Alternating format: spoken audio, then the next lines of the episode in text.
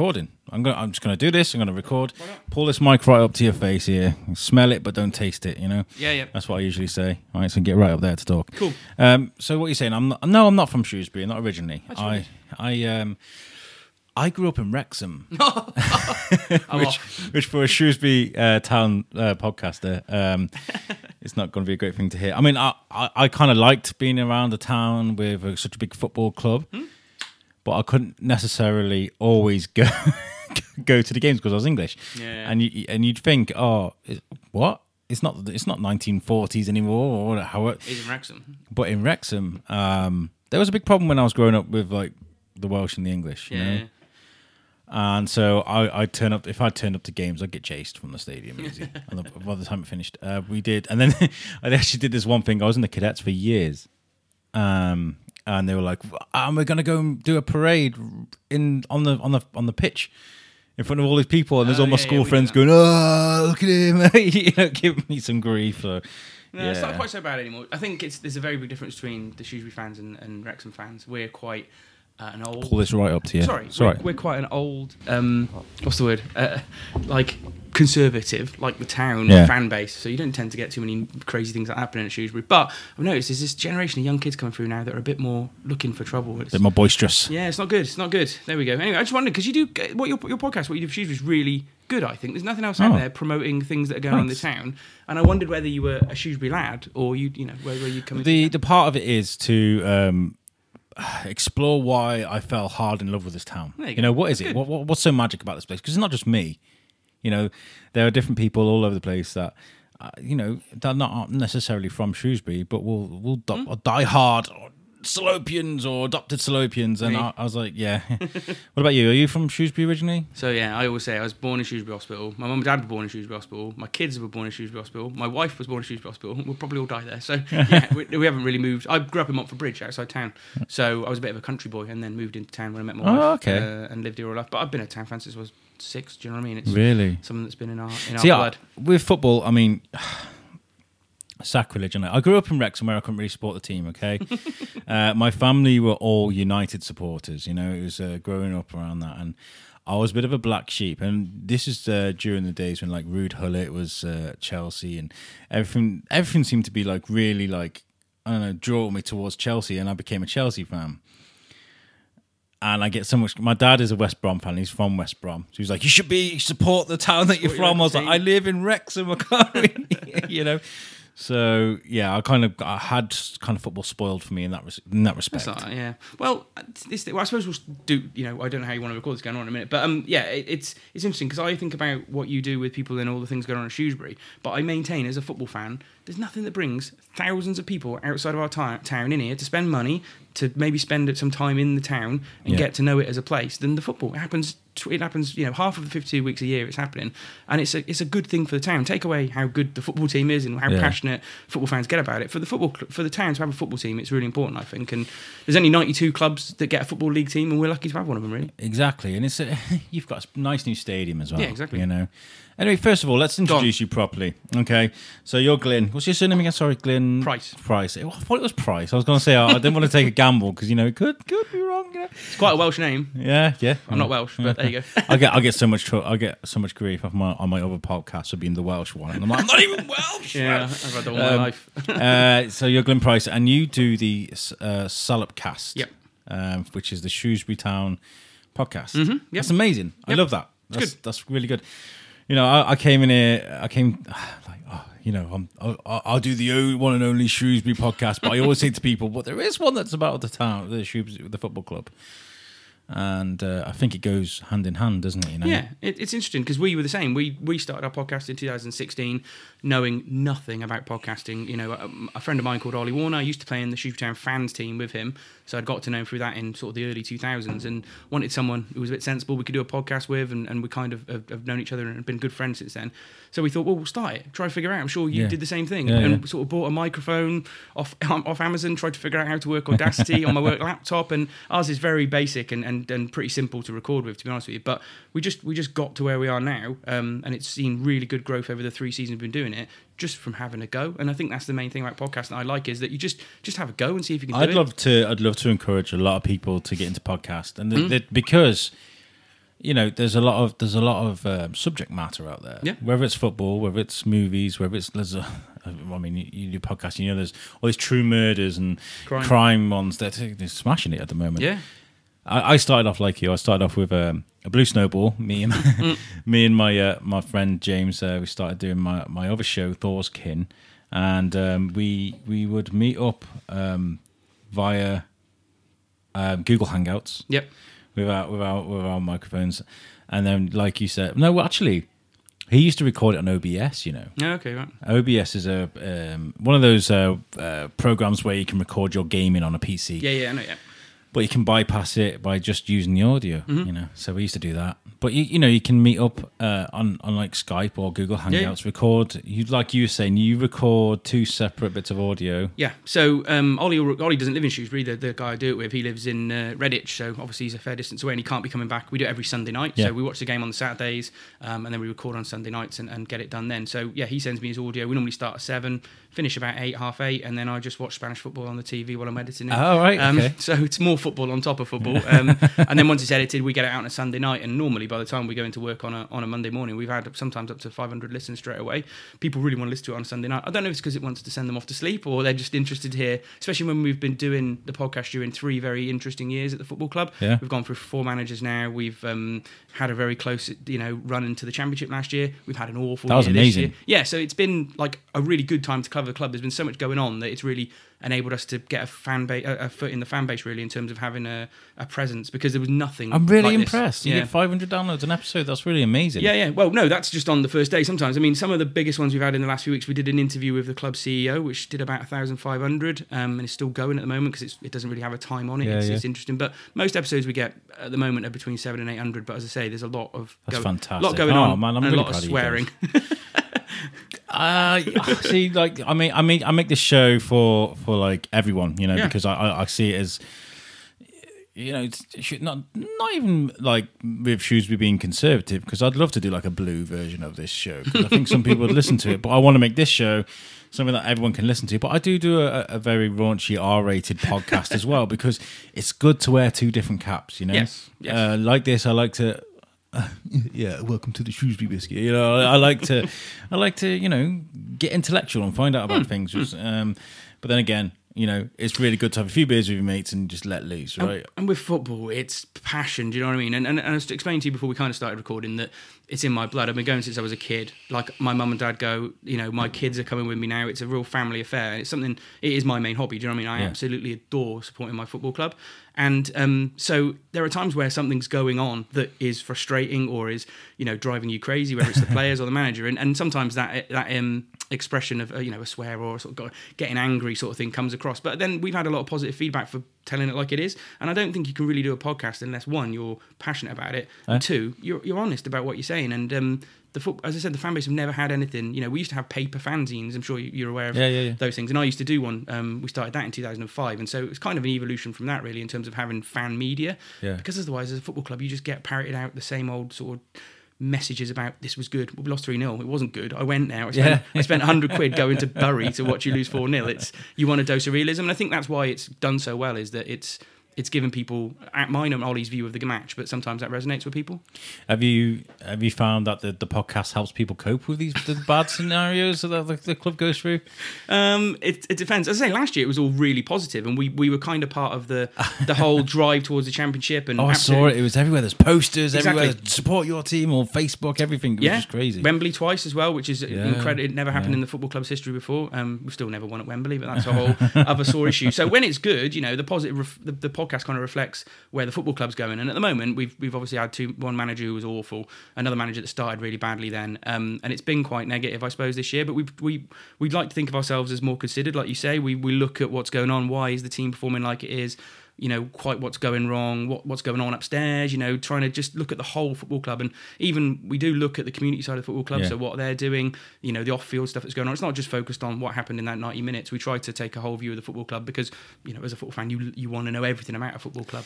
it's good to have like a, a real strong passion for, for this mm. kind of thing because you know we all have the humdrum go to work come home go to work come home go to Yep. work come home so when it comes to the weekend it, i guess it doesn't really matter who chooses shrewsbury are playing i mean if it's a big game then you're more pumped up for it i guess but you Yep. know you've got that you've got that as a hobby, and then you've got the podcast as well. Yeah, You've, yeah. you've got your own little punching bag. It's a bit cathartic, that's for yeah. sure. Yeah, I mean, I, I love doing it, regardless of whether people would listen to it or not. We've always said, me and Ollie, that we actually we really enjoy doing it because it gets you to sort of kind of put it together that next Yeah. day. So you've seen what's happened on the Saturday. You Yeah. know, we've, we've been in trouble this season with the relegation, but you give yourself 24 hours to try and calm down and then try and put it together and see, Yeah. you know, what's our route out of here? What's the manager doing? Why why did we pick a player there? What's he doing with this player? And it's and it's led to us having quite a lot of interesting opportunities. So we got to interview the CEO, which is not something I know that's happened very many times with, with sort of fan media before. And then two weeks ago, we got invited in to see the manager as part of this focus group that he started. Wow. So I think it's interesting that you know um, we're we're having a, a no, no an influence in some respects, yeah, because people are listening. I, I don't quite know how far that goes, but it certainly gives us an opportunity to you know take things in that we would not fans not don't normally get to do, I suppose, and, and then feed that back to the fan base. Not in any kind of tri- triumphal way. We got invited, just just us feeding back to everybody else what what we thought of certain situations. So it sounds like you've got quite a bit of support from the club then with your podcast. Yes and no, I suppose. It's interesting that for, for the first year or so, we didn't. I think it was seen as a little bit of a of a of a troublesome thing, but um, that goes back a long way in terms of fan media and the football club always had a bit of a, a clash, even paper fanzines or message boards. That We've all seen. Green Street. Yeah, and, and not like not like quite that quite that way because the football club wants to Journos. yeah, more, more like that, I suppose, Yeah. is that football clubs want to have their own narrative out there, and they don't. And a lot of time, what fans talk about is rumours that are not true, or Mm-hmm. or things like that. So it's always been that they wanted to keep it in house. But I suppose in some respects, recently there has been a little bit more acknowledgement that it exists and and a potential to try and work with it or use it, um, which is fantastic. And we've got a really good CEO, Brian Caldwell, at the moment, and he's done so many good things at the football club, working with fans that we've been able to plug into that. I suppose. um, I don't want to like poke football with a stick. It's never a good idea, right? But it would be great if you could, as a podcast, bring kind of football fans to the here and the now. I guess because you know there's a lot of um, lot of behaviour and kind of language and, and kind of the way that Mm. they kind of communicate with each other. That's very old fashioned. Would you not agree? Would you agree? Well, you look at some of the things that have gone on in football this week as well that are just not exactly 2019. You know, something it, racism in Italy this week. We had it in Telford. You know, Telford Yeah. United had a had a fan ejected for racist uh, chanting about two weeks ago against Yeah. Leyton Orient. So it's you know that side of it as well. But I like to think the football club as itself has moved forward quite a lot, particularly with its community work and, and parts of uh, parts of that. But myself and Ollie are always quite clear about when there are flare ups or you know, we did have a lot of fans last season coming along, maybe for the first time, and there were a few incidents that happened at the ground, and we're always quite hard on it. It's I've got there's no place for fighting in football. There's no place for Yeah. people kicking off with each other. As far, as far as I'm concerned, I've never had a fight in my life because what, what's the bloody point of it? Do you know what I mean? So, Yeah. but I've been around it as a football fan. I've seen it. I Yeah. see that mentality. No doubt. No doubt. I, I absolutely. I mean, I was going in the 80s as a kid and seeing things that were happening in sort of the late 80s, early 90s, but it's nothing like that anymore. Nothing like that anymore, in all honesty. Was that like the heyday for the the firms and things, or is Yeah, it? I mean, I- I was- picked up a bit again now. I, I don't know. It, that all that was probably a little bit before my time. Still, anyway. Um, football had gone through the the, the Hillsborough disaster. Yeah. You know, all seater stadiums and all that sort of thing. So there was a big change happening there. Um, I, d- I don't know. I think it's it's underground if it's if it's anywhere, and I don't think at a small football club like Shrewsbury with the type of fan base we've got, it's really anything that we have to consider. We get the odd idiot running on the pitch. We get fans trying to goad each other. But I- I'm also I would also take a step back and say that that is part of culture of football and the the tribalism of it. I wouldn't. Ne- I would never want that to be taken away completely. But there's a line. You never physically attack Yeah. someone, and you never, you know, there's a limit to how verbal you can be. And we we've been pulled up on a podcast for being overly harsh on players and managers, for example. Where's the line? We've we've had a debate on the podcast. You've got to be where's the honest. line? Yeah, yeah. And that, that's the beauty of podcasting is you you, you don't ha- you don't have to censor yourself. You don't have to listen to people. You can say what you want as long as you you don't want to lose your, your listener base. And No. um, the problem the problem with being kind of negative, I suppose, is that uh, it, they put a lot of time and uh, money into the club, and they don't want to hear anything bad saying about it. But then again, how else do you spur your team to go forward? It's kind of that's all you said. It's a passionate thing, you know. It's a big debate in football. Like some people say, why would you ever go to the football to boo? It doesn't have any effect. There's there's a really there's a there's a, a school of thought on that. Um, whereas I'm the opposite. I can't control my sort of not temper, but I can't control my passion during the game, and I will boo if something's been poor. Um, but the, football fans are a very you know disparate base. Everyone has so many different views on exactly how to be a fan. That it, it you know you'll never please everybody. Yeah. And as you said, you can only be honest about how you feel about football. If people don't like it, they don't have to listen. If people do like it, um, I'm, I'm assuming some people do because they do listen. So um, every fan's different about the way they approach a match and how they how they how they approach what's going on on the field. I suppose. Yeah. Yeah. Uh, what what what what are your thoughts on kind of football at the moment? Are you enjoying football? And that, is there a period where you would like to revert back to, or because there seems to be an awful lot. I mean, I can't speak for the lower leagues. Obviously, I'm Yeah. a big watcher of the Prem, but um, there's a lot of money, a lot Mm. of money at the moment in football, and it's kind of it's, it's, it's a bit sickening at times, isn't it? You know? There's a lot of money at the top level in football. Yeah. um, being a supporter of a lower league club is a is a completely different game. In all honesty, I mean, Yeah. our football club has is one of very few football clubs, and this is something I'm very proud of, and most Town fans are, and it needs to have a wider airing. We are one of very few football clubs that runs with money in the bank and no debt to anyone. You know, we've got a local man that runs the club, and we, we run it within our means. It means we're never going to really push on to the championship. Last season was incredible, but it, it, the chances of that happening again are probably quite low. But you know, um, for example, today some news came out that Sunderland spent more on agents' fees last year than we've spent on transfers for probably the last six years, and that was just crazy. for agents. It- it- Absolutely it's a different ball game, and they're in our league this year. It's crazy. yeah, it's mad, really. It's unbelievable. Yeah. Um, and what who who owns Shrewsbury again? I completely forgot. Roland Wycherley. So he's a sort of like a self-made local bloke. He's always from Shrewsbury. I think he made his money in like catering, um, vending machines and stuff back in the day in the eighties when they were sort of the cash cows. And I think he's just invested well. But um, yeah, in terms of, of what he's done, he, he he bought the football club when it was on its arse down at the Gay Meadow, flooded flooded stadium. yeah. And then it had a lot of debt then, and over his tenure, we've managed to sell that sell that to housing, make a load of money out of that, build a brand new all-purpose all-seater stadium, Which is great, by the way. I love that new stadium. It's brilliant. Does a job, and um, and yeah, and so we've now got no debt, and so the football club was saved really by him. And he, and like any chairman in football, he gets a lot of grief when things go wrong. So managers this year, he's been seeing a lot of grief from certain fans. But at the end of the day, you know, when you look at his tenure so far, you can't really complain about where he's taken us from and where we are at the moment. Fans will always want to kick on to that next level, and I suppose that's it's it's a case of trying to find that strategy to do it. What happens with um, say like I mean, ah, by the way, I, I do remember last year, and I, I was quite fond because I'd not long moved to Shrewsbury and seeing the whole town getting behind their team. It was amazing. It was it was something special. Mm. I'd never really seen that before. I mean, I know how it can be because.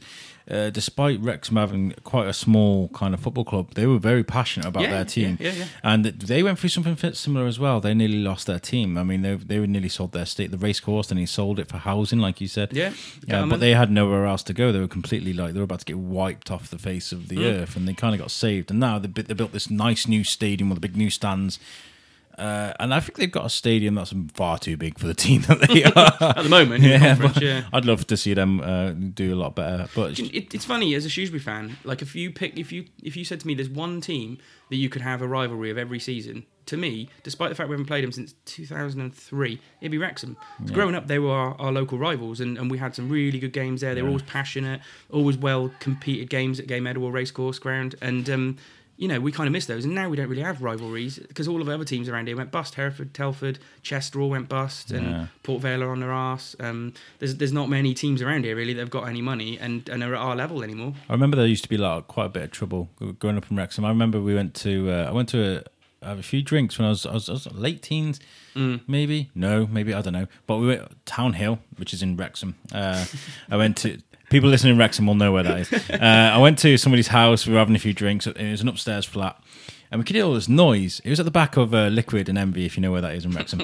and uh, we looked outside, and we had, you know, I think it was uh, possibly was it Walsall fans? Could have been Walsall fans. They're troublemakers. Yeah, yeah. There was Walsall fans, and then there was like uh, the Wrexham frontliners on all you can hear was Wrexham, Wrexham, and I was I was trying to get a taxi home, and no taxi would come on the street because of all the trouble. So I was like, I guess we go back inside then and stay the night. Yeah. So we did, and we came down the next day, and they'd put in like two or three house front uh, shop fronts, and they'd caused all this damage. and from that moment, I, I was kind of like, no. I'm not into this whole football firm thing. It's that- just pointless. I agree with you, and, and and the sad thing about what ha- what's happened in the past with football, and it still happens at certain clubs at certain times of the year for certain reasons, is that it has you know you're you're coming across you watch some Premiership football and, and you're not you know you're not a Shrewsbury Town fan, but you have a perception of football because of things that have happened in your lifetime, Yeah, and, yeah. and I can't pretend that I haven't seen things that have happened. And as a football fan, sometimes you look the other way and think, oh, well, I wish that sort of thing wasn't happening. But as I said before, we, we when when we've had things happen last year, there was a little bit of trouble with Bradford around the back of the West Stand. Stoke as well a few weeks ago. Yeah, yeah, and we, Yeah. We, we're always quite. It's just like me and Ollie just throw our hands up and say, "What's the point? Why are people? Why do people feel it necessary to conflict with It's other bad, people?" but the, the the police are pretty good at getting quick, quickly getting on it. And uh, the point of my story, my Wrexham story, was to say that when when when Shrewsbury were going for that for that run up towards the championship, it Mm. was just such a breath of fresh air to see everyone behind their local team. yep. Um, and as well, like you know, you get people that have supported this team for. I mean, I've never experienced that, obviously, because I grew- from Wrexham to Tel, uh, Telford to Wrexham to here. I've kind of never lived in the same place all my life. So I had Ron Morgan on here. He's a, an author. He Okay. used to do uh, travel and tourism and college and stuff. And he was like, uh, he's he's getting on a bit, you know, in, respectfully. And he was like, I've I've loved Shrewsbury all my life. And Good I was man. like, it's really nice to hear. Yeah. You know, and we've been to a few games. Uh, we went to um, the what's the most recent one we went to Blackpool. I think it was the last game we went to. Yeah, yeah, yeah. Yeah. Yeah. Um, it's great to take the kid out. You know. Free. I mean, Yeah, that's that- another good thing the football club do. You, your kids under twelve are free. Yeah. You know, there's not many. Again, not many football clubs are doing that in, in the football league. And um, I, I talked about Brian Caldwell, our CEO. You know, another one of the ideas that came through working with our supporters parliament that we've got. Yeah, yeah. Um, you know, I take my kids and they're, they're free when they go, and, and I take them to away games as well, which they absolutely love. We have great away days going to all these random northern towns, and uh, so what's a what's a what's a match day weekend consist of for you then? uh, I suppose it depends if we're home or away. Uh, for a home weekend, in all honesty, I try to just um, keep it as, as tight as possible because I know the away games I spend a lot of time doing those. So Yeah, yeah. I'll just wander up the game probably 45 minutes before kick off, catch up with some friends, maybe at one of the local bars up there, and then normally come straight home unless we've got a sort of night out planned. But away games are a bit more different. So we're either going away, a bunch of us, you know, on the train for, for a weekend, for, for a day away on the on the train. Almost on your Few- jollies. few ales. Yeah, we don't do it as much as we used to now in our mid in our mid thirties, coming on to forties now. But um, we still do occasionally do that. Or I say what I've started doing is my, my children are now ten and, and, and sort of getting on. Well, my lad will be eight this year. We will get up at sort of eight o'clock in the morning. We'll drive to say. If we're playing Bury or Rochdale, we'll drive to Manchester. We'll do something in Manchester. So two weeks ago, we went to the um, massive indoor play centre, which is under the ski slope in Oh, wow. Trafford Park. Okay. Brilliant. We've done all sorts of stuff, mini golf, trampolining. So they get something to do in the morning. I drag them along and they're tired. And then they come to watch football in the afternoon. So dad gets to watch that. They have a bit of sweets. It keeps them quiet. And then, yeah, we have a really nice Saturday. So my wife's a teacher. She gets all the marking done on Saturdays. So it kind of works. That, that's generally my vibe. But in all honesty, sometimes the lads will want to go out for a drink afterwards or we'll meet up before. We might watch a Premiership game before. So all sorts of things happen. You know, it's a, I have a very It sounds like the flexible perfect life. weekend. I want to come with you to watch football. Than welcome, yeah. He's going to take me, take me. In, oh yeah, that'd be great. Yeah. Um, no, I, I do want to start watching a few more games, and this is what we said last year. We went to, I think, ah, was it West Brom? It was one of the warm up games. Pre-season. Yeah, that was West pre-season, yeah. And we were like, do you know what? Right, we're living in Shrewsbury now. We've got to, and I'd love to get behind the local team. Hmm. It's just money, you know. I can't afford a season ticket, and I can't afford to, you know. It's, it's- Yeah, I just renewed my season ticket today, and, and it was 310 quid, which seems like out, a big outlay, but that's 12 months entertainment. No. Each game works out at about 11 quid for an adult for across the whole season. How many games do you get? Every See, single. that's for the 23 home games in the league. Anything Yeah. like cup, um, you have to pay a little bit more. You, you pay the, the normal price for, Yeah, but yeah. normally season ticket holders get priority and they get a bit of money knocked off as well. So the club does look after their season ticket holders. Um, and if you do it on a finance deal, you know you're paying 12, 12, you know 14, 15 quid out of your direct debit every month or whatever it is. You know, you wouldn't notice it so much then. But um, I like to get get things paid and get them out of the way. I don't know. I don't like having I didn't know you could do it like that. That's, Yeah, yeah, that's a great yeah. idea. Well, Zebra Finance normally do it, but they decided this week to pull out, and they were doing the finance deals for probably 50, 60 clubs in the football league. So everybody's left scrabbling around at the moment for. Oh, right, so you're going to get half stands. yeah, and- it's not ideal. It's I'm going to sure- look like a Man City game. yeah, I don't know. I mean, we have we have about I think we have about three thousand two hundred season ticket holders, which is not bad. You know, average attendance this year is just about six thousand two hundred. So almost half the people come in are sort of season ticket holders, and I think that's key. You know, you want to retain those fans. They're your hardcore. They tend to be the ones that go away as well. Um, and so yeah, I, I've had my season tickets since I was a kid, and both stadiums you just tra- tra- transferred across transferred across when we moved, and uh, at some point soon I shall be getting my children one as well. But yeah, no, we're, we're waiting for them to get a bit bigger. Yeah, I quite enjoy my Saturdays at home where I sit with my mates. I don't actually take my kids to the home game so much because that's daddy's mates, Uh, mate, mates time. they know that now. They're old enough to understand. Too much beer flowing and, Yeah. uh, and, and and adult language.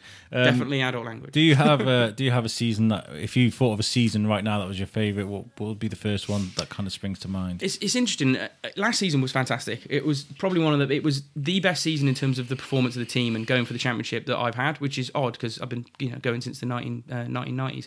But there was one season when we did get relegated to the conference where Wrexham are now, Yeah. and we were going to all these random football clubs that we'd never been to before: Farnborough, Aldershot, Dover, Leigh RMI Wrexham. teams. Wrexham, actually, Wrexham was still in the league at that point, um, wow. but teams that don't exist anymore. And for an adventure, it was a really good season. I did every game that season. Um, I was at university, so I just wasted my loans and stuff on it. And so I went to every game and started playing for the fans team at the same time. So was getting to know more and more Shrewsbury fans and starting to, for the first time, get involved in our fan community that we have, um, which has essentially led to all of the stuff that I do now, really. And um, so in terms of a sort of season, it was quite a defining kind of growing up season for me as well. So I, I absolutely love that season. The football was mostly awful, and we did get up at the end of the year, so it had a happy ending.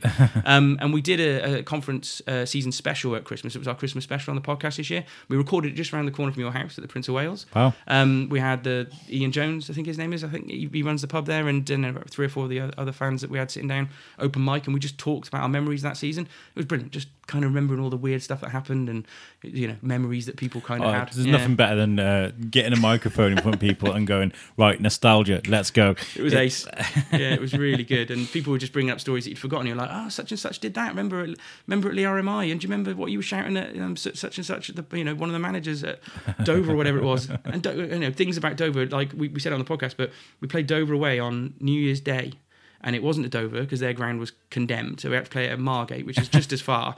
And just to think, I drove all the way down there on New Year's Day, went all the way to watch that game. We scored with a scruffy late goal. And the, the 200 fans that were there that day, I always remember, you know, you kind of know most of those 200 fans. And uh, it's, it's really good. The, the, the memories and the, the nostalgia at football is so strong. That's one of the things that you, you go out with any football fan, and if they're talking to another fan from the same team, they'll just go off. You can kind of get isolated a lot of the time. I think we do that to people sometimes, me and my mates when we go out. But uh, What? How do how do like say fans from a conference team compare to like other bigger teams? I guess you can class Shrewsbury as a bigger team compared to Dover. Hmm. yeah, yeah. How how how do they compare? Do you know? I, I don't think fans. I don't think fans differ between Man United and Dover. Yeah? If you're if you're a passionate fan and you go home and away, or you just go to lots of home games and you love that club and you invest your time, effort, and money in it, you know better of a fan than anyone. It doesn't matter who you support really. Um, you know, I sit in the office and then there's the other kind of fan that does chirp me a little bit, which are the ones that come in, uh, you know, bowl into the office on a Monday. Oh, Man United this, Man United that, blah blah. blah. And then I and I've asked them, "Have you ever been to a Man United game?" No. Are you from Manchester? No. No, I've never been to Manchester. bit like me, my uh, my Chelsea. Like, That's know. that's fine, but you know, and and I, who am I to tell someone they can be passionate about it or not? But as a as a fan that does invest that time and money, I, I can't be bothered with talking to Hmm. people about football like that because I just think I, I see a very different side of it. I'm not I'm no more knowledgeable about the game. I'm not a coach. I've never done. You've got a passion. You've got a passion, and I, I've, I've people on the show will be like, "Oh, here he goes again with his passion." uh, but I, I, I'm a big fan of like, if you have got a passion, do it, man. Yeah. Un- Unless, unless you know it's something to do with drugs or murder. like, let's let's uh, let's do what you want to do. Um, but yeah, I'd love to get behind uh, Shrewsbury a, a lot more. Leave it till next year. We might be a bit better. Yeah, I don't know though. I think you've got to follow your team through the. No, you that's do. what I was going to say. I was going to say, uh, yeah, um, I like football, but I like English football, and like I see, I feel like uh, I'm not racist, and I'm not like anti everything England, but there seems to be like a lot of big Premier League clubs that'll be like they'll play the minimum two English players. Mm. Oh, I'm a big Chelsea fan, and they'll have Barkley on the bench and play Hudson Odoi is about it, isn't yeah, it? really? yeah. Do you know what I mean? And it's like it's really frustrating, you know, because you remember big a lot of the big teams used to have like, you know, half an England team in The there. core, yeah. you know, you know, and it makes me wonder, like, what, where is it going to go? Uh, when, when's, where's the biting point? I mean, Well, that ship sailed a long time ago. In all, in all honesty, once the Premiership money came in, and you know these clubs could go away and buy players from foreign countries who were who they per- perceived to be better than our young English lads, then that was gone. And young English lads find it incredibly difficult to to get games, and so. Luckily for a club like us, they sometimes drop down and we get good prospects. So last year we had Man United's Dean Henderson, who was Yeah. a fantastic goalkeeper and will I definitely. love. I I've got footage on my phone of uh, Timmy in the stands going, Dino. He's brilliant. Dino. Yeah. D-" He loved it. He loved shouting that. He'll play for England. I'm, I'm convinced of it. Kid, He's Kid's fantastic. brilliant. But we also had Ben Godfrey from Norwich. We had Carlton Morris from Norwich as well. Um, and, and a couple of others this season who we've got from sort of bigger teams as well. And it's a case for us to, to use those sorts of players and use the problems with them trying to struggle to break through into big teams. How did the fans generally feel about that? It depends how good they are. if they're not very good, they don't normally get remembered. But if they're like the ones we had last year, they, you know, even though they played for us for a year, they'll they'll be remembered really fondly, and they'll be invited back or welcome back whenever we play other teams. They'll be clapped. You know what I mean? Yeah. Might be a long time till they ever play us again if they with their trajectories going up. Uh, do you think it kind of spurs the young the youngsters at Shrewsbury to do better, or do you think Yeah. you know? it's, it's it is tough because then you've got youngsters at our club that then find it harder to get through Yeah, because yeah. we've got other teams youngsters and we end up loaning them down to conference teams or Telford have got one of our lads at the moment. Really? Um, That shows where Telford are. talent, Um, yeah, talent tends to find its way through, um, but it can be very difficult. So we've got, got one good lad called Ryan Sears, who's a right back that is a local lad that we hope comes through. But we've brought through Connor Goldson, we've brought through Ryan Woods, who are Connor Goldson's playing for Rangers now week in week out for Steven Gerrard's. Ryan Woods is playing for Stoke week in week These out. names ring a bell because I Yeah, played y- Football Manager. There you go, exactly. and and Joe Hart is obviously the biggest proponent Yeah, of it. yeah. And then prior to that, we had Dave Edwards, who's a lad from Pontesbury who came through our football club, is a massive Shrewsbury Town fan, and just re-signed back for us in in um, January. Wasn't Marcus Rashford here? Like, He was uh, watching one of his mates, who is a Man United lad that we've signed, uh, Ro-Shaun Williams. So he was he, he hasn't signed for us, unfortunately. Oh, yeah. Can you imagine that? Rashford would be like, "No, Real Madrid. I'm going to Shrewsbury." It's worth more than our football club, I would imagine. You know, our, our whole football club's tangible assets are about 14 million quid. I should imagine that Marcus Rashford's worth at least 80. So Yeah. it's probably worth at least four Shrewsbury Towns the way You the market walk works. in and be like, "Like, this is my club now." Uh, it is sad the way it's gone though with money because you've got so many whole, old traditional clubs like ours at other towns like Bury, Coventry, Bolton, and they're going through terrible times at the Yeah, moment. especially and Coventry, they've been through. they're about to they haven't got a ground for next year. Bury are about to go into administration again, I would imagine, and this time it might be terminal for them. Bolton dodged a bullet earlier this week with a new buyer, but it seems like they're out the frying pan into the fire. And so one of the things that I say about Roland Wycherley as a, as a chairman, he, he does it very programmatically in a very Shropshire way, I would say. But we're never going to overextend ourselves. It might mean that we have a cap to how we can get, but we're never going to end up in a situation, hopefully, where we're worrying about the future of our football club because that would rip, like most Shrewsbury Town fans, it would rip me apart if I thought our club was going to go to the wall. It would be devastating. So Well, well, We're never gonna in get that there. in that circumstance. Then, are you guys in the right place then? Because I mean, imagine as soon as like. You know, say this, the, the the sky opened and the, the stars shone on whatever. But say Shrewsbury end up in the Premiership in the, for three years, how how how do you think a, a, a club like Shrewsbury that's run things under the radar and kind of at, like you said, as you are in the green or constantly, how do you think that would change? someone someone would buy it and Yeah. someone would take it in a completely different direction to what it's been since the 1990s and anything could happen to be honest with you and we could end up like you know 10 years down the line you could end up like Bolton you've you, someone came in creamed all the premiership money and then just left the club a husk at the end of it. And that's what's happened to a lot of these clubs that have lost their premiership status. So there is there is ambition you know as a football fan I'd want to see us competing at the highest level. I think the premiership is you know an incredibly lofty goal for any Shrewsbury Town fan. The championship seems the championship's become almost like the premiership was 20 years ago. It's now that's becoming almost a closed shop even there you know the, the, the money between those two leagues. Um, it's good for us to be back in League One. We were traditionally a championship club in the 80s you know for, we stayed up there for a long time. But football's changed and it would take probably either a really really good season like last year and us just getting over the line or and the next owner to come in with maybe a little bit more money to keep to the same principles but maybe just push it a little bit further Yeah. but you're always playing with fire with football and there's been tales and tales of lots of clubs that have just had massive rises like Blackpool got to the Premiership crashed right back down and now in massive trouble How are you guys? How's how's Shrewsbury doing for like gate receipts and things like that? Is do you see like a rise every year, or does it kind of fluctuate at times? Yeah, so attendances have been going up generally since we moved to the new meadow. So we, we were starting at about um, five thousand ish, and we're up to over six hundred as an six thousand as average now. So obviously that takes in more money. Yeah. Um, we, we are we, we have good financial records when we put them out. You know they're they're well respected. We don't have a huge amount of money behind us, uh, but we don't we don't have any debts. So that means that we can compete in our league, but we don't we can't, you know, if we were going to buy in a player and Sunderland came in who were on our league now, they would just blow us out the water. And I'd suggest that maybe two thirds of the league could maybe blow us out the water out with for wages.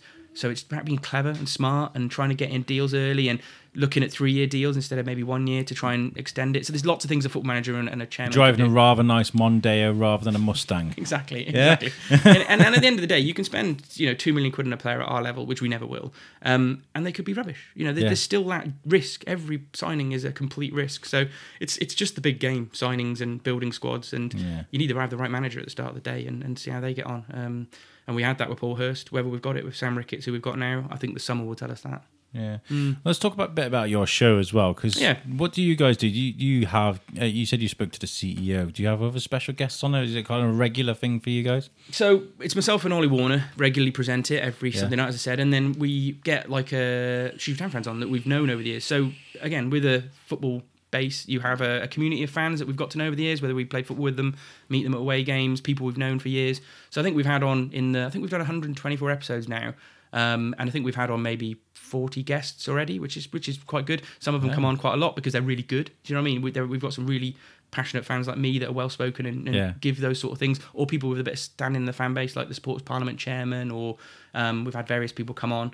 Um, so yeah, we've, we've had lots of people on, and, it, and it's good fun actually. And my brother comes on a lot. My, my brother's just like me; he loves it as well. And um, so when he comes on, Ollie can get a bit sidelined sometimes because I love chatting to the football, uh, t- chatting to my brother about the football. But um, yeah, it's a bit of family fair. My dad's been on, my mum's been on. My, my- Really? my son and daughter at the end of last year because they went to lots of the games. I, I got my mic out on a Sunday night just before I recorded with Ollie. And I said, "Record me. We'll record two minutes of you guys. Tell me what you thought of the season." And it was like a you know classic little kids sort of talking about football. And I didn't like that. Or why didn't we get promoted, Dad? And it was really nice actually for them to be part of it as well. So I've often thought about Timmy, but Yeah. throwing him on here, but um, he's a bit young yet. uh, he'd talk a lot about Mario. Yeah, that's for go. sure. That's you know. As you walked in, he sat there with his Mario hat on, playing his Nintendo Switch. bless Uh, him. That's how life is. Um, and so, do you with these special guests that come on? Have you got fan favorites that come on, like the you know the Johnny Vegases of, of Shrewsbury? I don't know that. Uh, it's hard because a lot of my friends, to be honest with you, everyone, Yeah. everyone that's come on has been really good. And, and last week we had a, a guy called John Dorset come on, who everyone knows as Scooter in the fan base. I'm not entirely sure where that name comes from, but he's been going since the 60s. He's one of the old boys.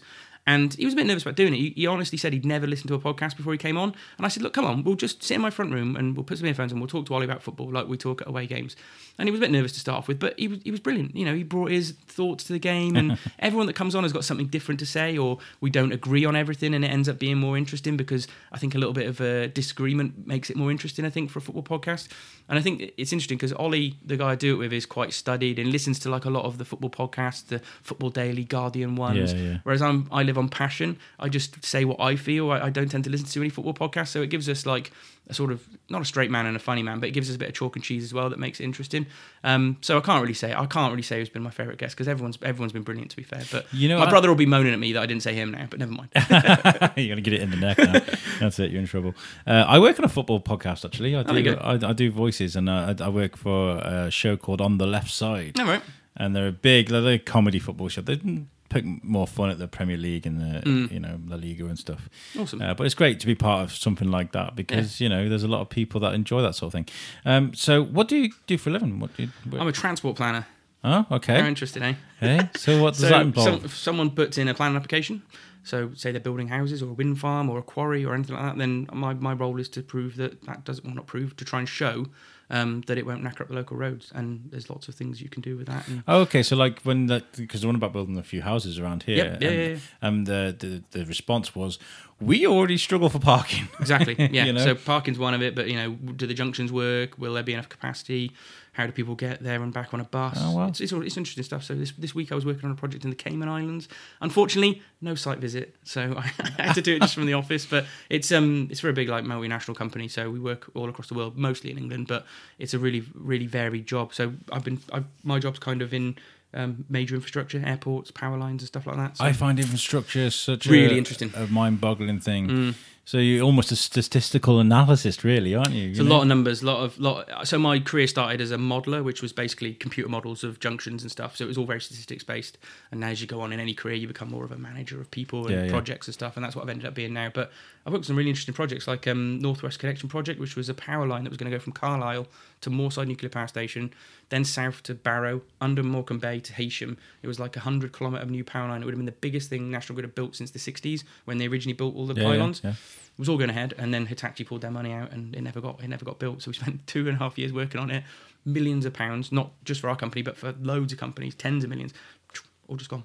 Dead. Oh, that's crazy. Frustrating, but that's just consultancy. I'm afraid it's the way it works. Because so. there's lots of lots of changes coming to the UK. The the, Yeah. the, the, the railway line they're building at the moment. HS2. Yeah, yeah, yeah. So just had someone from our office leave to go and work on that project. Um, and uh, funnily enough, someone else who works in our office lives right next to the railway line. So they were like, "I'm coming to get you now," because obviously living right next to this new railway line was Yeah. not what he planned when he moved into his leafy place in, uh, I think it was Burton or somewhere like that. But um, yeah, so HS2 is one of the big infrastructure projects. I'm working on an airport at the moment, for example. And there are not many new airports coming forward in this country, so it's it's very interesting that. Um, there's still stuff being built despite all this talk of there there being no money, austerity, Brexit. Stuff, infrastructure has to get built. Well, this the new, the new, the new road they're Yep. putting through the Yeah, yeah, bypass. yeah. Yeah, I, bet, I bet you saw it in the paper and you're like, oh, yeah, there's there's some other consultants uh, working on that. Unfortunately, that ship sailed a long time ago. The funny thing is, when I say to, when someone asks me what I do as a job normally, and I say a transport planner, they go, "Oh, do you work for the council?"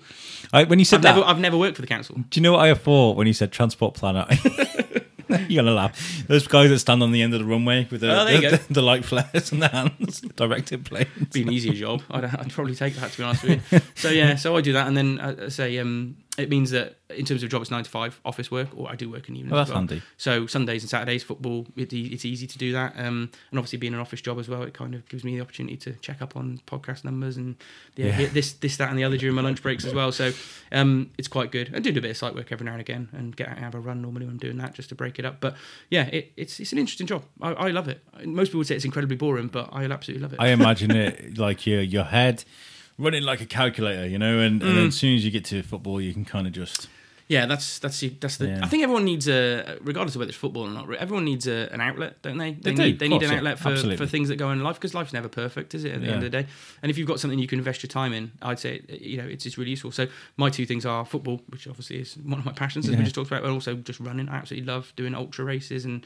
just running for Really, like I need to get into that. I mean, I'm trying to lose a bit of weight. uh, I made a joke the, uh, a few weeks ago about doing the Shrewsbury 10k. Did you do that? I've done it like every year up until this year. It's the first year I didn't do it. Yeah. I was. I made a joke saying because I'm trying to lose a bit of weight anyway because uh, you know I got boobies. Uh, but no, uh, I I was like oh, maybe if I should train for the next year's 10k as Yeah. a joke, and everybody got on board. And I was kind of like, oh, no, good idea. now I need to learn how to run. So you know, I got I got gym membership. I'll start making use of it. But I, I want to start like running around here. But I'm going to lose a bit of weight first because. Well, we're lucky, aren't we? Really living in Shrewsbury. This is one of the things about the town that I love is that it's it's got a massive park in the middle of it, which is beautiful. That quarry running. is beautiful. I mean, I, we I take my little boy. You see all the bikes and stuff behind you. Yeah, like, yeah. We like to go for a wander. They're in a lucky place to be. Hmm? You know, stones throw away from the river. Um, I do remember actually the one day I, I kind of um, made a mistake with the river. I uh, I went to do a, an interview at the uh, the Ark Oh yeah. in town, and uh, I I had all my stuff with me. And I'd, what I'd done is I'd finished a night shift, and then uh, I'd parked up, grabbed my stuff, and went straight into town. Uh, I got to the high uh, to the Ark. Sorry, I, I did my interview. I was absolutely shattered. so I grabbed up my stuff again after the interview, and I thought I'll go down. And is it Mary South Waters Way? There's a little hill as you cross the road down into. The, and I thought walk along the river towards Bellevue. Um, as I was walking along, I was halfway along, and I realised the water, the river was flooded. You're going the other way. Oh, it's oh yeah. Yeah, yeah. so it, I was like, I was that tired. I was that achy. Was it deep? I walked straight through the water. It was up to my ankles. It wasn't up deep, but like my, my, my kicks got ruined and I squelched all the way home. And it was just one of those things. I was like, oh, I love the river. Yeah. Well, this is it. This is I say I, I say to you before we started recording that I was born in Montford Bridge, so having a river has always been part of my life. You know, I, lived right next to the River Severn my entire life growing up, and then moved into town, obviously, and it's part. It's you know the, the River Severn is synonymous with this town, isn't it? It's part of its. I- do you know, it's I part of its history. I hadn't driven that way in a, in a while because obviously, like living in Wrexham, I used to go that way. you Yeah. know. And We then I drove past and I was like, where's the white pub gone? There's a Yeah. big giant white pub and now there's like two houses there. I was like, when, when did that go? Well, we had the bypass in the nineties, and and the funny, uh, we're going off on massive tangents here, Yes. but I quite like it. But the, I would say that of a large percentage of the reason why I ended up being a transport planner is because of that bypass being built when I was growing up in Montford Bridge. I was fascinated with that build, road being built as a kid, like right in my sort of.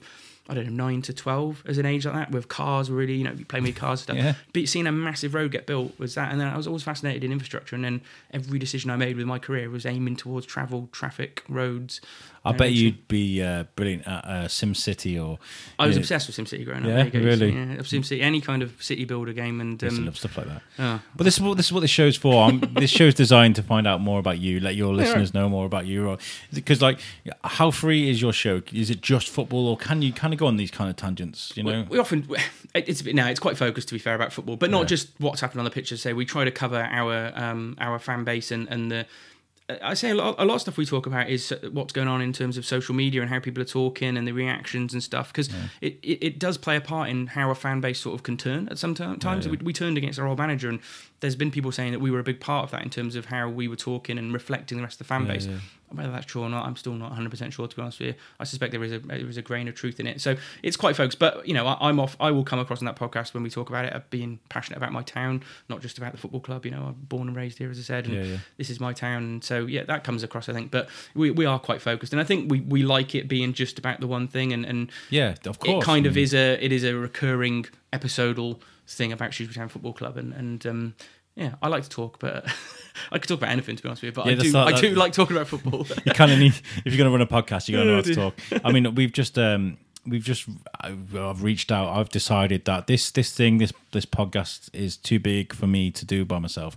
Started off as a little thing and it's kind of developed into something big. I mean, I I, I, I went to an event a while ago. Went to a room full of people. Got introduced as the guy from the Shrewsbury Biscuit, and some lady was like, "Oh, I follow you on Twitter," Yeah, and I was kind of like, and I was like. That's great.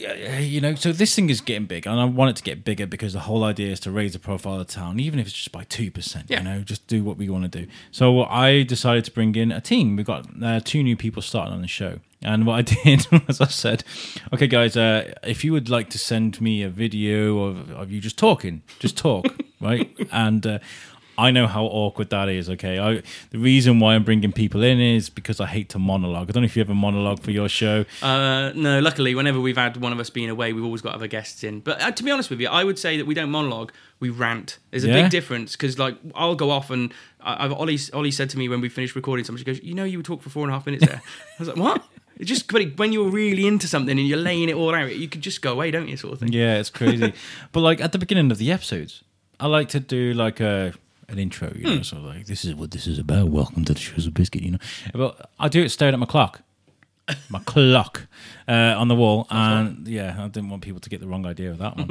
uh, I do it staring at the wall, and it's it's awkward. So for me to say to people, send us a, a video of you just talking, it was a, a hard job. But we've we've It got is. we've got two new people starting. My friend Shane, uh, Shane Hinton, good friend of mine. He works with me on, on Thor's Kin and uh, a girl called Jodie. Uh, we're going to meet up at the weekend. And Okay. it's going to be. I'm really excited.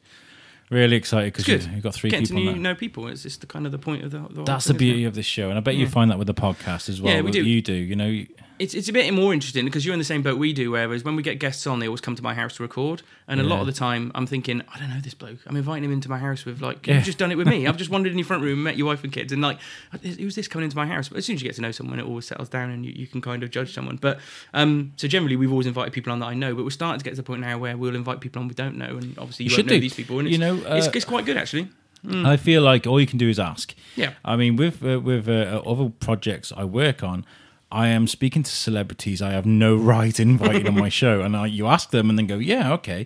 So uh, maybe there are some ex footballers that you, you that you maybe had a stint at Shrewsbury. Is there anybody that you would? Is there a wish list that you've got? it's funny because we're into our third season now, and we, we started off the first season. We just did weekly episodic Sunday night podcasts.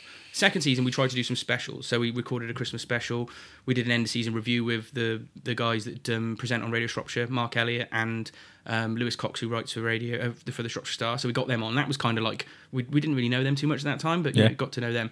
But we're starting to do more things now outside of just a regular podcast to give it a bit more. And one of the things we do want to do is interview people. But I'm interested to hear what you'd say about that because we're at a point where I've never interviewed anyone in my life. You know, I, I do a podcast, but I've never really sat down with someone to ask them Okay. questions about their career or anything like that.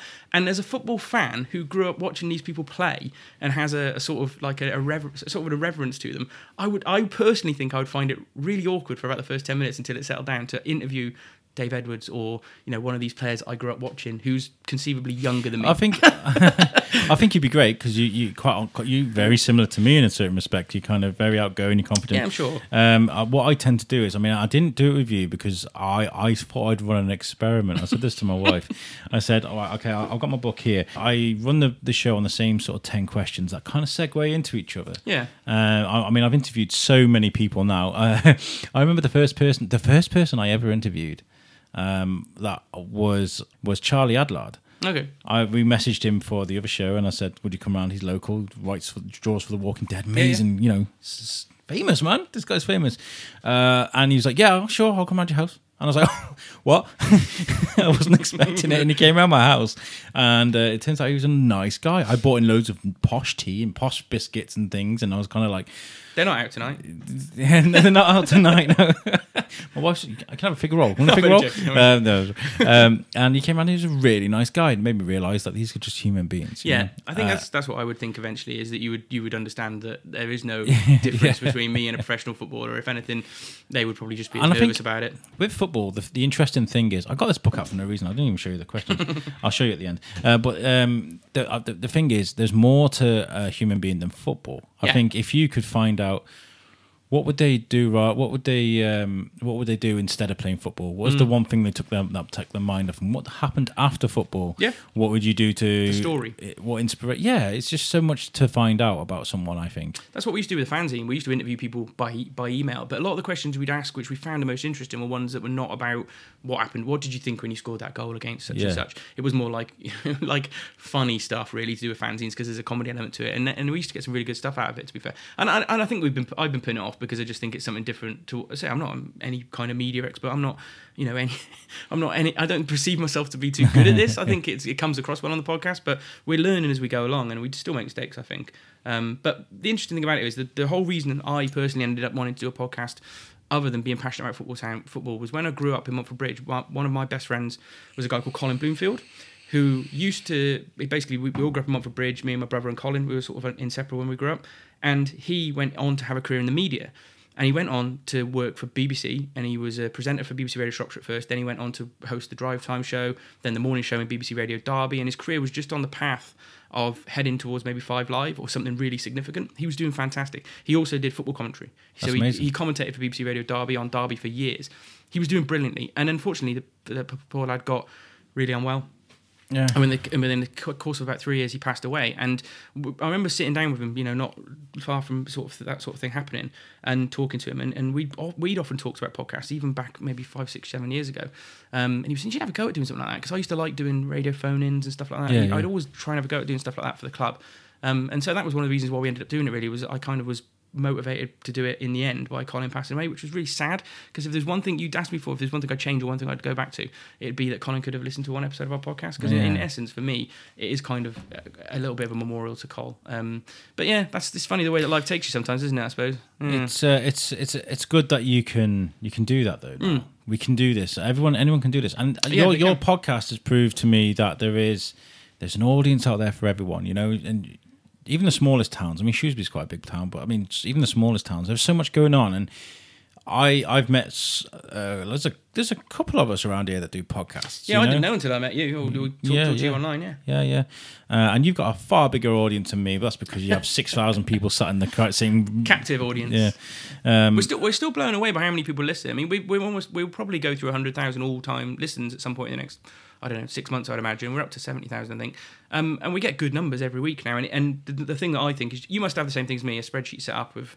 numbers in to Yeah, yeah, track what's going on, and we sort of see what's going on with with the listens. We host it on SoundCloud, and um, they give you some good stats there. And, and so we see growth every three or four weeks. We'll check it, and you're just seeing a little bit of a step up every time. It's never massive, significant, significant steps, but we're growing, we're growing, we're growing. And this season, again, has seen it. And when we started, we honestly didn't think there'd be that many people to listen because you say you got a captive audience. You've got to remember the fan base of Shooter Town is generally pretty old Yeah. and not of the podcast generation or generally people that listen to podcasts so much. I know that's a Great sweeping point. generalization, but it is true. Great And we're, we're starting to now break into those people, I think. And, you know, the word of mouth gets around. We've done no, literally no advertising other than using social media for it. We've not printed stickers up or got adverts in papers or anything like that. It's just been through word of mouth by us working people we know in the fan base. I bet you'd love to stand in the middle of the pitch and with a megaphone and be like, "Listen to Sullivan." make some money out of it. That'd be ideal, but unfortunately, we're a long way from that. Um, but yeah, we, we I say it costs us money to do it every. I'm sure it's the same thing with you. We, we pay our thirty-seven pound each for hosting on SoundCloud, new Mm. mic every now and again, um, and fixing laptops when they break. Other than that, you know, it's, it's a pretty cheap cheap venture to do. That's what I mean. They say that anyone could do it with a decent mic. And, They and could, and you're doing. I'm I'm so proud of you guys. That's You are. really that's really really good.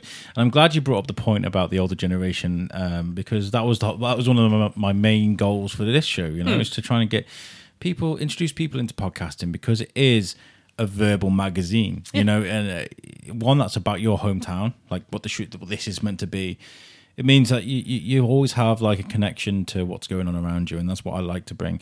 And I'm glad that I like to bring different things. I mean, we had um, we had a, a guy that was doing um, a, a rap battle uh, a few weeks ago because they, they were doing rap battles up at the uh, up the uh, what's a good Butter Market. Is is a fact for you? I once did. I once hosted and played out as a DJ a hip hop night at the Butter Market. Yeah, really, that's fantastic. One night, Subterfuge it was called, and me and my brother did it. We basically put together a playlist on this thing called Lime, I think it was on LimeWire, LimeWire. wow. and uh, li- linked it all together, and then just press play. And these people kept coming up to ask us to do stuff. And we were like, I'm not sure how we know how to put new tracks in. It was like we were doing a favour for someone as part, part of another night. But I always dine out on that. People, was, what's one thing about you you no one would know? I did a I did a DJ set in the Butter Market. It was a hip hop DJ set. I always imagine like when you go to like see like Calvin Harris or something on stage, and he's got this big box around him, and there's all the speakers, boom, boom, as he's playing, and he's just sat there playing Angry Birds. Yeah, he's Yeah. not asked, is he? He's not bothered. Not There's no need. Uh, I'm sure there's a lot more to it than that, but I should hope so. Yeah. yeah, for the money that he gets. Oh man. Um, so where do you want to take this this show then? Is there? Would you like to do spin-offs? Would you like it to grow? I mean, it's growing anyway. Like, what would what was the goal be? What the goal- Uh, it's tricky because we're both family men. Well, I've, I've got two kids, and Ollie's just got married last summer. Um, had a fantastic wedding, which I was, I was lucky to be invited to. So we do it around our lives, to be honest with you. And it's more, I think it's more a passion project for us. Yeah. It's something that we love doing, and if it grows, that makes us happy and we're excited. I think that the aim is to do what we were talking about before. Maybe do a few more different interviews, um, get some some interesting content out there that we've not been doing before, um, and just to see it grow. I mean, they have something called the Football Blogging Awards every year, where potentially podcasts of football clubs can be nominated and potentially win quite a prestigious award. I'd like for us to be in the consideration of that within the next three to four a years. lot of those things you have to buy into, don't you? And, and also, it's really hard for a little club like Shrewsbury with a small fan base because a lot of it's voted by, by players. And, and if you're up against what what is the daddy of them all, the Anfield Wrap, the Liverpool yeah. podcast, um, you know, they can have 50, 60,000 fans voting for them. You've got no chance of winning it. So, but it'd be nice to be mentioned in something like that because we are, we think it's, we we personally think what we do in terms of a football podcast is a little bit above what some other football clubs have got. Yeah. We put a high degree of professionalism into it. We do try and keep our audio as clean as possible. We try to do the best job possible, and we don't ramble on too much. We keep it pretty focused, and I think that's what people want to hear. I don't think you, you going off topic or talking about our lives too much is really what our our listeners want to listen to. No, they want to hear the football banter, don't Yeah, they? exactly. And and it's funny. We'll drop the occasional thing that's happened to us in like the other week. I drove up to Rochdale to see Shrewsbury play. Yeah. I got there and then I realised I'd driven to Bury by accident, which is the town across. and so my little my little lad had to say to me, "Dad, we're in Bury. We're not in Rochdale." I was like. Oh yeah, we came to Bury earlier this season. Why are we back here? So things, and I think there's just sort of like the um, the story of your football supporting day, and and like the question you asked me before. I think that's more of how we do it. But yeah, in terms of what I want from it, I just want to keep enjoying it and then Keep keep keep going. building it, you Keep know, going, building it with yeah. the fan base. I suppose. I say one day it'd be nice to make money out of it, but I can't see any perceptible way for that to ever happen. So I've already abandoned that idea. yeah, I mean, that's that's always the goal. Isn't it? Well, it's not the goal. I mean, No, I got a full time nice. job as well as I do this. I just, Exactly. I just don't stop. I mean, somebody mentioned earlier on the biscuit page, like you just don't stop, and I don't. I work on two podcasts. One that's just gone quite big, uh, and this one Hmm. I really I'm pushing to try because I'd love to stand in in the middle of the market market square and be like, guys, listen to my show. You know, because the, I think the the bigger that like shows like ours go, the more Yeah. profile Shrewsbury gets, and the more uh, people listen to what I'm talking about. If I'm talking about a business or an event, then that does well as well. So it Yeah. kind of, you know, I, I actually I say as, as a as a as a layman who only found out about your podcast, what was it? Maybe last, last six or seven, eight weeks, however long it was. I, you know, I wasn't aware of it up until that point where I kind of tweeted Exactly, you to say, "Oh, there's someone else hard, doing a podcast in there," and, and it's getting that it's getting that recognition and that that visibility. But I was, you know, I'm certainly as far as our podcast, happy to help kind of put it out. You'll put your podcast out around our fan base because. Our fans are generally all Shrewsbury people, and Yeah, I would want to yeah. know what's going on in Shrewsbury. And, and I've listened to a few of your episodes. I didn't listen to the one about the lady that was doing the yarning because I didn't quite feel that was in my wheelhouse. But no, that's, that's but that's that's the beauty of my show. Is But, you can yeah. pick it up and you can put it back down, and That's you can, good. You know, I like that. You know, I like speaking to to like authors and Mm. artists and business owners. I mean, I spoke to Mike from Stop Cafe, and I've spoken to Becky. You know, there's, there's so many like bright, vibrant, creative people in Shrewsbury, and if you're if you're creating a podcast. If you're if you've got running your own business or if you're doing something that I think is amazing, like Ron Morgan's a brilliant guy. He wrote an amazing book, um, so I'll get him in. You know, it's funny. I was thinking about like if I was doing your job, what kind of because I like I've obviously lived in the town all my life. Thinking oh, that person's really interesting. That person. Someone, who- the people that run the Shropshire Shufflers Running Club. I bet if you ask them, they'd be really interested. To Ron, Ron is the one that started the Shropshire Shufflers. Oh, yeah, isn't it? Yeah, there you go. I, was, Yeah. I, was- I didn't know. There's a lot of Rons in Shrewsbury, so I wasn't too sure whether it is. But yeah, no, there's lots of there's lots of different groups and stuff within Shrewsbury that you know working in, on a football side of it. You come across lots of different Yeah, things as well. yeah. Business chamber and all that sort of thing. You've got a very wide pot of people to eventually talk to. Exactly. Well, stuck with me, Shrewsbury's bottom. I'm quite privileged to be honest. I'm, I'm quite glad. I said to my wife jokingly, "There's a the Inbetweeners joke. I got a, a pod friend. Oh, it's, pod it, friend." it was a bit like that. I, I was talking to the guy that my, my obviously my co-host Ollie, my mate, and he was like, "Oh yeah, I noticed he called you the host and didn't mention me." I was like, "I hadn't told him I had a co-host yet." He was getting, he's getting his nose put out of joint. I was like, "Oh well, that's it. You know, I'll be swanning off now, doing it with him." And he was he was laughing, but um. Yeah, it's nice to have, and that's the thing I think you'll enjoy if you get someone else working on this with you. Is you'll Yeah, get to have someone who shares the passion in the podcast as well. and that's what I want to bring. I mean, with with with Thor's kin, I don't mind mentioning Thor's kin now. I used to be worried about mentioning that on the biscuit, but I don't mind now. It's a very R-rated show, and I thought, oh, reputations and things like that. But that show's very different. It's a, it's almost like a, a Top Gear esque kind of like bantery Yeah. show, you know, where we give each other grief is the word. Uh, and I wanted that with the, the Shrewsbury Biscuit. I wanted people to bond with the new go, uh, guests as we kind of bond. And Yeah. Shane I've worked with, and and Jodie I'm looking forward to working with too. It's going to be really really good. I'm looking forward to it. Um, and also it adds a different dynamic because I bet you and Ollie have different opinions on different things. I bet you ha- have you had the, have you had the odd argument on there now? we again? have, we have. I was saying that's what kind of makes it interesting, though. You don't want everyone to agree, and we've had guests come on who we've strongly disagreed with about certain things, and it might be the most minor point. It might be like that was a pen, that wasn't a pen, and we'll have a big That wasn't offside. we'll what have- you about? yeah, exactly something like that. And we we have our sort of ongoing uh, what what you might you might call uh, our long running jokes. So we had a centre back, uh, right back called Jermaine Grandison who played for us for years. I loved him. Oh, he yeah, was yeah. a really skillful uh, bloke, but he was also a massive powerhouse. Yeah. And one year we got promoted um, up back into League One, and he was he fancied himself a singer. He used to put things on Instagram and of him singing in a really high pitched voice. And so he went up on the balcony of the stadium, and someone gave him a microphone to sing, and it was it was it wasn't very good. Everyone was in tears and laughter. Anyway, I loved this. I loved him. He was one of my favourite players for the last few years. But Ollie never rated him. Never rated him. Didn't think he was a good centre back. Never. And so we constantly have this thing where he's like the benchmark. Whenever we want to disagree about something, we always bring up Jermaine Grandison. So we do have these like on running jokes, I suppose, that regular listeners listeners will sort of crack onto. But um, yeah, there you go. I even managed to get Jermaine Grandison on this podcast. Shows you how much I love him. Right, let's give your your podcast a, a proper good shout out there. Where can people find you? Tell people about your show, what it's called, you So it's called Salopcast. Um, it's hosted on SoundCloud, but we are also on iTunes, Spotify, and loads of other like um, you know the yeah, Android. Podbean, yeah, it'll be on all of those ones. So it gets it gets RSS feeded onto all of that.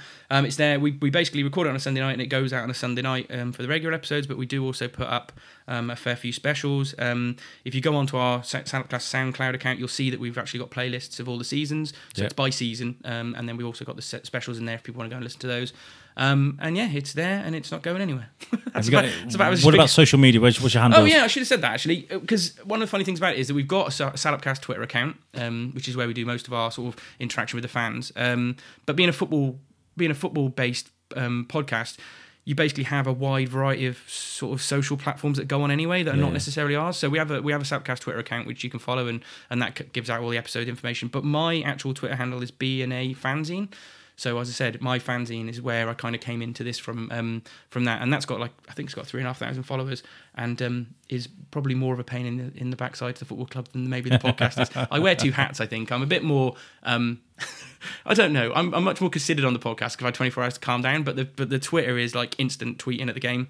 I bet that's a nightmare. I- It's, it's fun. It's really it's really good fun doing it. Do you I've not got get a a lot, lot of abuse on there? no, loads of it, yeah. But Yeah. I, I, I think, and can I can have a really long chat about this, and we did on our podcast a few weeks ago about um, social media because a lot of football players are starting to suffer. I don't know if you saw there was a report about it, and it's really affecting them the negativity. And I suppose in some respects, if you put your head above the parapet for anything, whether you're a footballer or a podcaster or a celebrity, and you've got a social media account, you leave yourself there to be fired at. Yeah. And um, it's where that I say I was talking to you before, where that line is drawn. Maybe I go above beyond that line sometimes, but then on the flip side, I also receive that. But I, I've got to the point where I'm like, "Well, why bother? Why worry about it? You're never going to meet these people. It doesn't it doesn't matter if someone calls you a moron online. Why, why ever get worried about it? I don't know. I, no, I but don't I, know. but I appreciate that some people do get like that. Oh, we get. We have, I've been dealing with it for a while now Yeah. with uh, with all my all my projects, and I think one of my the perfect thing that uh, I've heard was Kev Smith, who's like, "Don't ever go into the comments. Don't ever go." I mean, these footballers they need to learn to if you if you know you're not strong enough to stomach it, stay away from those comments because Uh, yeah. it won't help. Well, we had a we had a player called Amadi Holloway who literally uh, three weeks ago had a really bad game. He's not very good, to be honest with you. He's a striker. He probably should be a defender. He, ca- he never scores. he was getting a lot of grief off the fans, and he put on something on social media about the fans later that night. There's nothing worse. It, all that does is make the Poke situation better. stick, It's maybe made him feel a little better, but at the end of the day, it's only going to solidify issues that you might have with the fan base.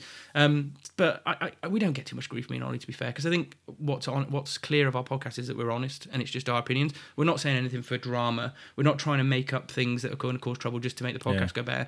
It's just our honest opinions, and you can never really criticize someone for an honest opinion, can you? So No. Did the club ever reach out for you to you to send, a message? No. No, not really. Uh, no, I, I, it's not. It, it's not the right platform. One thing I'm very defensive about and, and quite strong on about the stuff that I do with Twitter and Facebook and other things that we've got, you know, the fanzine and the, the podcast, is that it's independent. I wouldn't, Yeah. I wouldn't want to be a cow and tail to the football club. If they want to offer, offer us opportunities like we talked about before, it's fine. I'll go along with an open mind and then I'll feedback what I think. But it's an independent fan yeah, view. you want to be able to you want to be able to fr- be feel free to say Exactly. what you like and how you want to say it. Yeah, And there's get, been there's been times with the fanzine back in the day where we said what we felt and made jokes about the chairman in poor taste, maybe I suppose, but that's what fanzines are about. And we would get called to the football club for a telling off, and I just give up now. To be honest with you, if the football club phoned me up and said, "Come in, we want to talk to you about it. We're not happy with something you said," I, I wouldn't even go. It, this, it's completely pointless. To be That'd be like working for Marvel and saying "Mm, I didn't like Black Panther. You know, Yeah. that would be Yeah. the same. So, well, I love what you go, what you're doing. I love that I've got a, a pod friend that Yeah, lives around the corner. That you can come around for a cup of tea. Any, you're welcome around my house for a cup of tea Thank anytime you, like. Um, if you want to, if you want any advice on, uh, on on mixes and mics or whatever, yeah, I'm sure. Yeah, I was going to say you've got more of kit than me and Ollie have, so I, I- think I've got someone that knows what they're doing. I saved up for this for so long. I mean, like I said, we started off with snowball mics and a mic and a laptop. That was it, you know. Uh, so I saved up long and hard for all this, all the cables, everything, because it's not cheap. Um, and I'm already looking to uh, upgrade already. So there you go. uh, when I can afford it, I'll be getting some new mics and things. I'm going to need to anyway with the new the new hosts. Uh, get uh, yeah, You need more hosts, mics, yeah. Yeah. So, um, well, thank you very much for jo- joining me. No it's problem. been really nice chatting to you, Thank man. you for know, like I said, I didn't write anything. I, I didn't write any notes because this is an experiment to see how what fellow podcasters get on. And look at what happened. There you go. Perfect. We've done an hour and five minutes already. that's that's pretty short for our podcast. Yeah, yeah. we, we bet- often go go an hour and fifteen, and we're like, we should probably knock this on the head now. Yeah, but yeah. that's good. I, I I think that when people enjoy each other's company, you get you end up getting something that's listening to ball too. So Yeah. And who knows? Maybe we'll have a couple of beers next time. There you know, go. That'd be really good. Good man. Um, so, one last question before we go, and I ask it for everyone. If you listen to my episodes, you'll know uh, what, what does Shrewsbury mean to you? Shrewsbury is my hometown. I, I adore living here. I'm, I'm going to raise my children here in the same way that my mum and dad raised me in this town, and um, I wouldn't want to live anywhere else. In all honesty, it's the only place I've ever lived, really, other than university. And I, and I've been with work, travelled to a lot of towns, a lot of villages, cities. I've never found anywhere that I adore as much as my hometown, and that, that's as much as you can say, really, as a pr- true true Shropshire mon. Let's leave it at that. Well, there you have it, guys. Um, thank you very much for joining me, and uh, thank you very much. Uh, peace out. Peace out.